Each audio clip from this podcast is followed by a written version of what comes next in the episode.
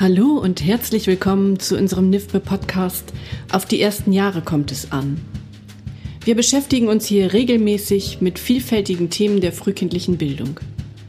Immer wissenschaftlich fundiert und zugleich nah an der Praxis. Ich begrüße Sie zu unserem heutigen Thema Übergang von der Kita in die Grundschule mit dem besonderen Fokus auf die Herausforderungen und Möglichkeiten in der Corona-Zeit. Mein Name ist Michaela Kruse. Ich bin Transferwissenschaftlerin im NIFBE, so die Mittlerin zwischen Theorie und Praxis. Und eingeladen ist heute Maike Sauerhering, meine Kollegin, auch Transferwissenschaftlerin.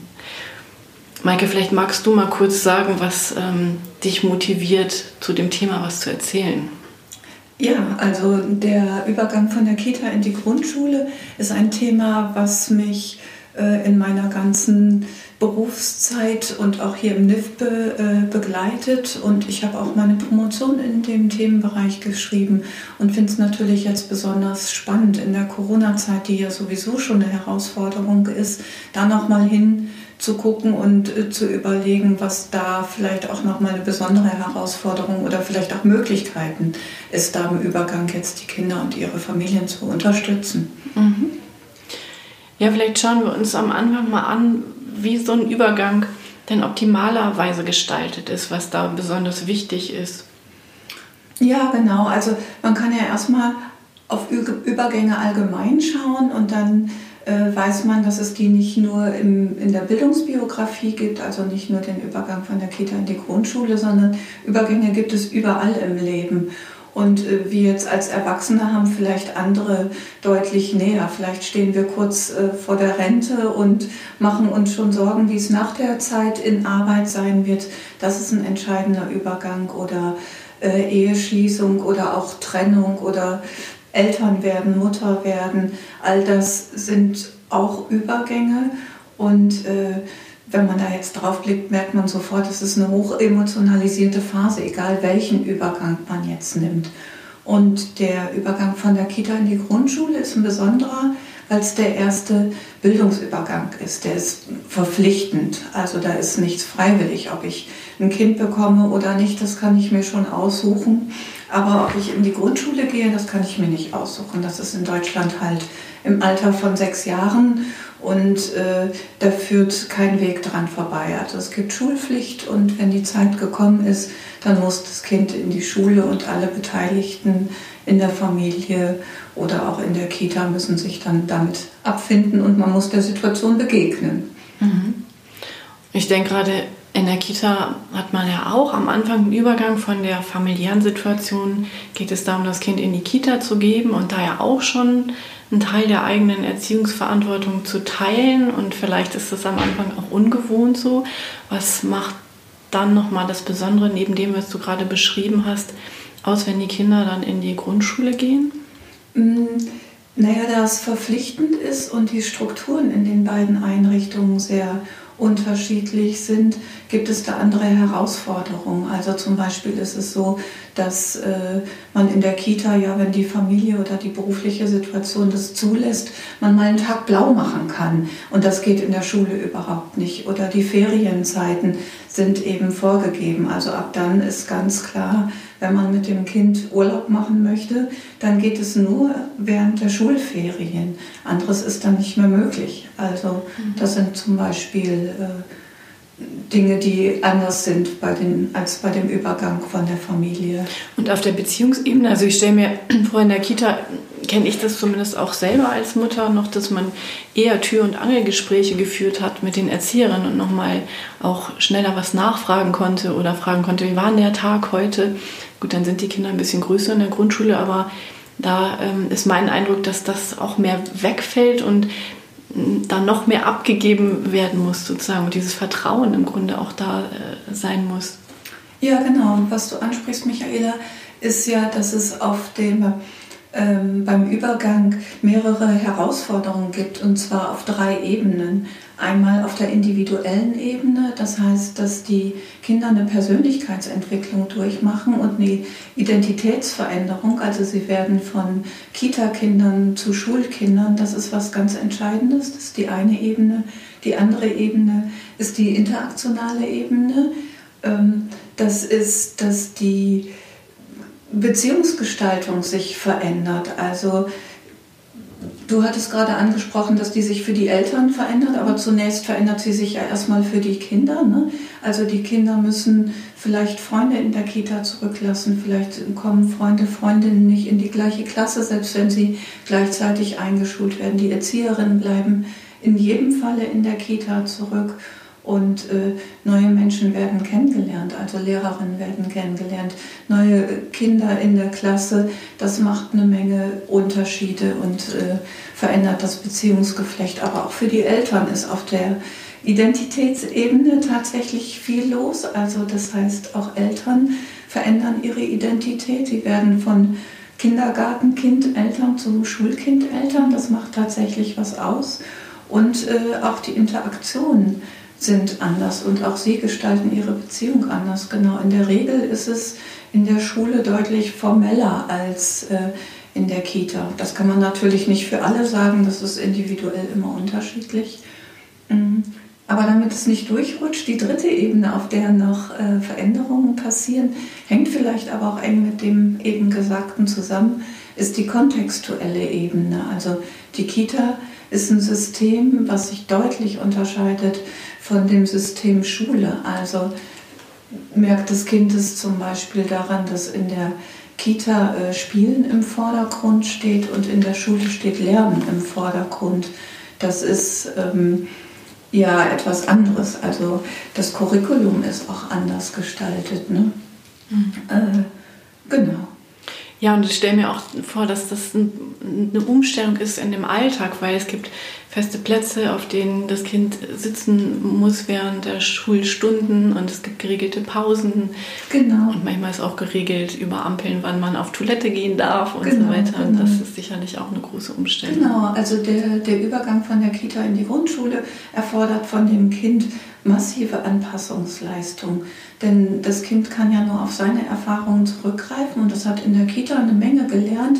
In der Regel hat es viel Selbstständigkeit gelernt, sich alleine anzuziehen, selbstbestimmt zu frühstücken, äh, wie du gerade sagtest, zur Toilette zu gehen, wenn es muss. Und dann kommt die Schule und da ist dann äh, einiges wirklich ganz anders. Also das, was vorher noch gut und richtig war, nämlich zu frühstücken, wenn ich Hunger habe und das nicht zu vergessen, ist dann erstmal falsch. Also ich kann mir nicht während der Unterrichtsstunde äh, das Brot rausholen, sondern da gibt es vorgesehene Zeiten, auch wenn da natürlich in den ersten Tagen und Wochen auch noch sanft mit umgegangen wird. Und auch junge Kinder werden natürlich im Unterricht äh, zwischendurch zur Toilette gelassen. Aber Ziel ist schon eben, die Toilette in der Pause aufzusuchen und nicht zwischendrin. Mhm. Genau, da verändert sich viel. Und was erleichtert es den Kindern dann von der Kita in die Grundschule, diesen, diesen Übergang gut zu schaffen? Also was kann die Kita dann leisten, in Kooperation mit der Schule vielleicht auch? Genau, auch da gibt es wieder unterschiedliche Dinge, die man angucken kann. Zum einen kann man auf das Kind selber gucken, also was sind es für Kompetenzen und für Fähigkeiten, die es dem Kind erleichtern, von sich heraus Übergänge zu bewältigen. Da kann man zum Beispiel Selbstbewusstsein äh, nennen oder auch sozial-emotionale Kompetenzen, die das erleichtern, diese herausfordernde Situation zu bewältigen. Und da sind sich übrigens äh, Erzieherinnen und Lehrerinnen einig. Also die finden das auch am wichtigsten. Das ist die eine Ebene. Und auf Kannst du ein Beispiel nennen? Was wären dann so Kompetenzen? Naja, wenn ich ein ängstlicher Typ bin und generell mit Unsicherheiten nicht gut klarkomme und dann komme ich in die Schule, wo ja viel mit Unsicherheit verbunden ist, dann wird es mir nicht so gut gehen, als wenn ich selbstbewusst durch die Gegend gehe und zuversichtlich bin und denke, ach, das wird schon und ich habe bisher immer Freunde gefunden, ich finde hier auch welche, dann macht es den Einstieg natürlich einfacher. Oder auch wenn, wenn Kindern bewusst ist, dass sie sprachlich äh, gut aufgestellt sind und da auf jeden zugehen mögen und sich nicht schnell äh, schämen oder ihnen nicht schnell was peinlich oder unangenehm ist. Es ist natürlich einfacher, sich in einer neuen Situation zurechtzufinden, als wenn man eher ein unsicherer Typ ist, viel Sicherheit braucht und, und eigentlich viel Begleitung braucht. Das ist dann in der Schule schwieriger. Ne? Mhm. Das ist eine Typfrage. Die Kinder werden das auch gut schaffen können, aber brauchen vielleicht länger oder brauchen auch anderes.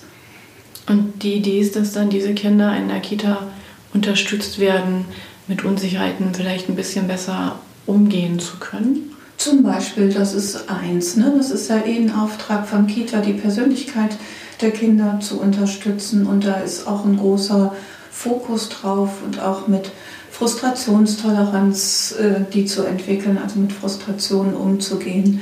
Ähm, man muss ja auch mal abwarten in der Schule, bis man dran ist und so weiter. Und das kann man natürlich äh, vorher in der Kita auch schon üben. Und das ist ja generell fürs Leben wichtig. Das ist ja nicht nur für die Schule wichtig. Mhm. Genau, aber da legt die Kita einen guten Blick drauf.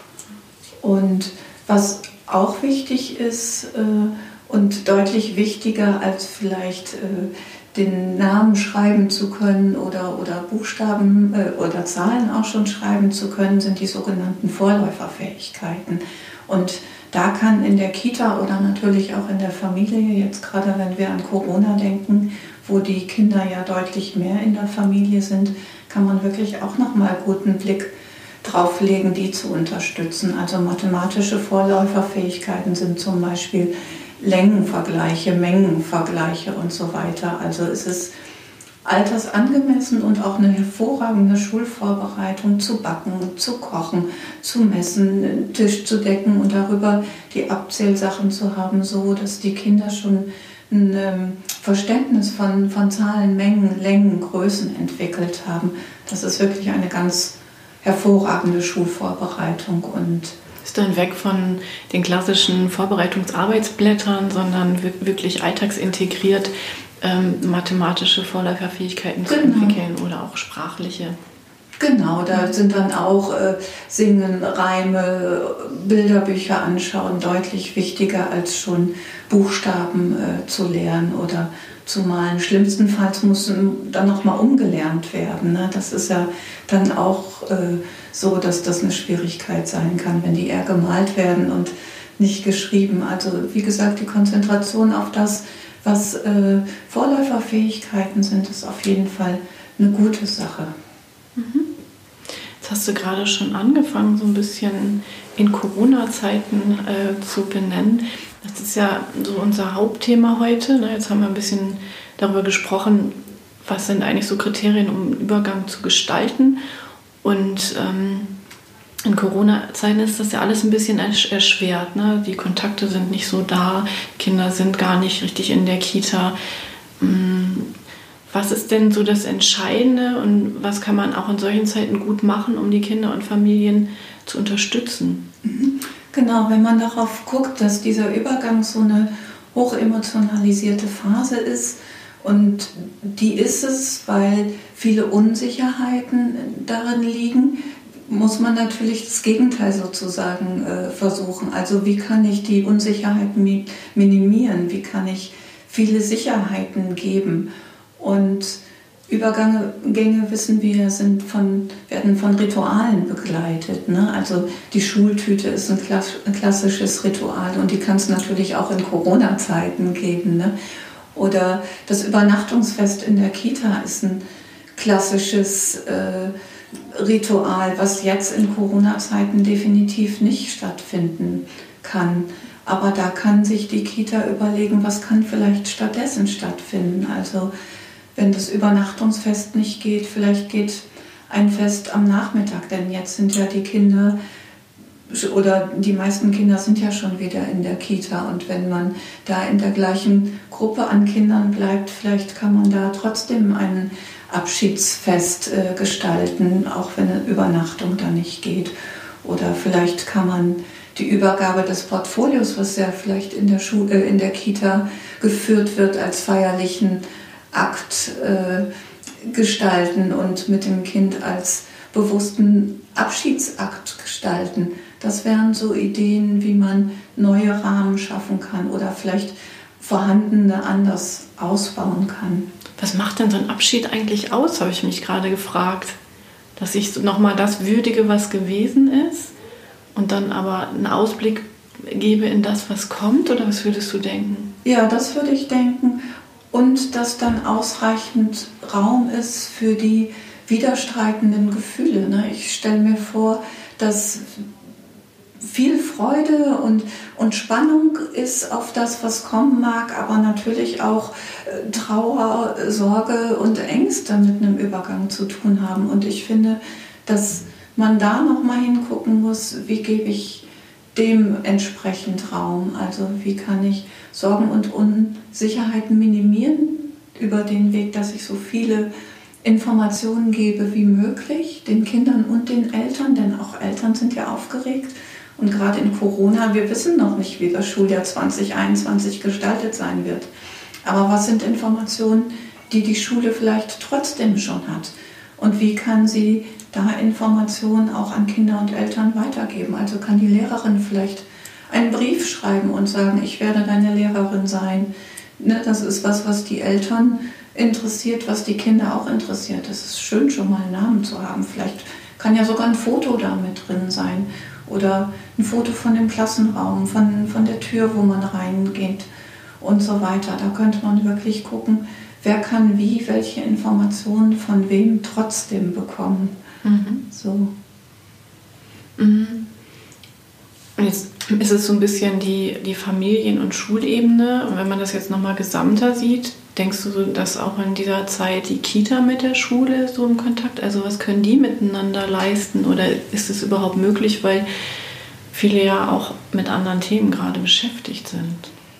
Der Übergang Kita wird ja in vielen Einrichtungen schon jetzt oder schon vor Corona sehr unterschiedlich gut begleitet. Es gibt Einrichtungen, wo die Kita und die Schule ganz hervorragend miteinander kooperieren, die viele Wege und Möglichkeiten gefunden haben, die Kinder zu unterstützen und zu begleiten. Denn man muss sich ja immer wieder deutlich machen, dass der Übergang nicht nur der Tag der Einschulung ist, sondern der beginnt lange bevor die Einschulung ist und ist mit dem Tag der Einschulung auch nicht abgeschlossen, sondern ist abgeschlossen, wenn das Kind für sich die Identität eines Schulkindes entwickelt hat. Ich bin ein Schulkind jetzt, dann ist es fertig und das kann bis zum Sommer, äh, bis zu den Herbstferien oder auch bis zu den Weihnachtsferien dauern.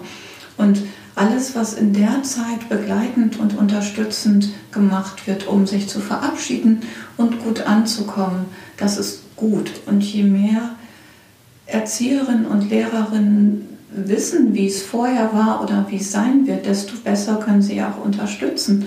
Also sie können dann entsprechend auch sagen, äh, wie es sein wird, wenn das, Kinder, das Kind entsprechende Fragen hat. Um auf deine Frage zurückzukommen, ja, was können die machen oder ist das schwierig?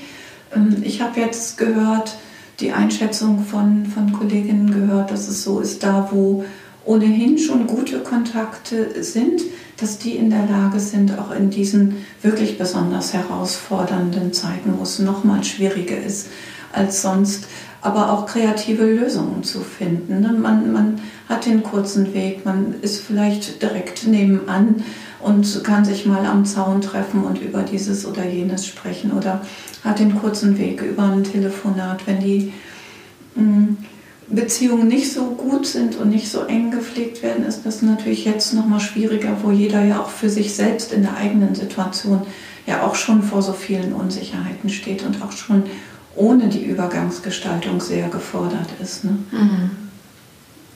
Ich denke auch gerade noch mal an die Eltern, weil ähm, so im letzten Kita-Jahr ist es ja doch so, dass bei den Eltern häufig auch so ein, so ein Druck oder eine Angst entsteht, ist mein Kind überhaupt schulfähig und mhm. schafft mein Kind das in der Schule? Manchmal entsteht dann ja auch das Bedürfnis, oh, ich möchte doch Arbeitsblätter haben, mhm. um irgendwie das Gefühl zu haben, da Weil es scheinbar kontrollierbarer ist. Ja, ne? genau. Und da denke ich so, in dieser Corona-Zeit sind die Familien viel zu Hause und jetzt fängt es ja wieder an, aber der Kontakt zu den Kitas war dann ja auch eine Zeit lang gar nicht so da. Vielleicht mhm. schon in dem Sinne, dass die Kitas ähm, ja auch größtenteils engagiert waren und dann Bastelpakete geschickt haben und irgendwie versucht haben, mit den Kindern in Kontakt zu sein. Da weiß ich nicht, wie das mit Schulvorbereitung gewesen ist. Kannst du da noch was zu sagen? Ja, auch das ist natürlich sehr unterschiedlich gewesen. Ne? Aber die Kinder, die zur Schule kamen, also die sogenannten Schulkinder, waren ja auch eine der ersten Gruppen, die wieder in die Kitas durften oder sollten. Und äh, da konnte das dann natürlich gut weitergeführt werden, was in der ganzen Kita-Zeit angelegt wurde. Aber auch da wirklich nochmal der Hinweis auf die Vorläuferfähigkeiten, wirklich selbstbewusst dahin zu gucken, wenn da Kinder gut aufgestellt sind. Das ist gut, auch wenn es schwammiger zu sein scheint als ein Arbeitsblatt. Äh, es ist tatsächlich die bessere Schulvorbereitung als wirklich äh, Dinge auszumalen oder abzumalen. Mhm. So, ähm, da kann man selbstbewusst sein. Und wenn ich als Eltern weiß, dass meine Kinder eine Idee davon haben, wie man Mengen rausbekommt, wie, wie man den Tisch deckt, wie abgezählt wird und so weiter. Und auch eine Idee davon haben, welches Band vielleicht länger oder kürzer ist und so weiter. Also wirklich Vorstellungen haben, dann kann ich entspannt sein. So. Und ich glaube, das ist was, dass man da auch immer wieder drauf drängen kann, ne? dass man da wirklich Entspannung signalisieren kann und sagen kann, das geht, die Vorläuferfähigkeiten sind da, ihr Kind ist hoffentlich selbstbewusst und es steht für sich, es kann Bedürfnisse formulieren, es kann auch Fragen stellen. Für den Rest ist dann ja auch wieder die Schule zuständig. Und die haben es ja gelernt, die Fachkräfte, die Kinder eben zu unterstützen, darauf aufbauend weitere Kompetenzen zu erwerben, für die es dann ja auch Zeit ist, eben den Schriftspracherwerb und so weiter. Mhm. Und da kann man dann auch den Lehrerinnen vertrauen, die das gelernt haben und viele ja auch schon lange machen und gut machen. Da werden die Kinder auch gut aufgehoben. Also mhm. da mit Zuversicht auf die Kompetenzen auch der Fachkräfte gucken, die den Übergang moderieren. Ja, das war jetzt ja eigentlich schon eine gute Zusammenfassung. Wir sind jetzt auch am Ende unserer Zeit.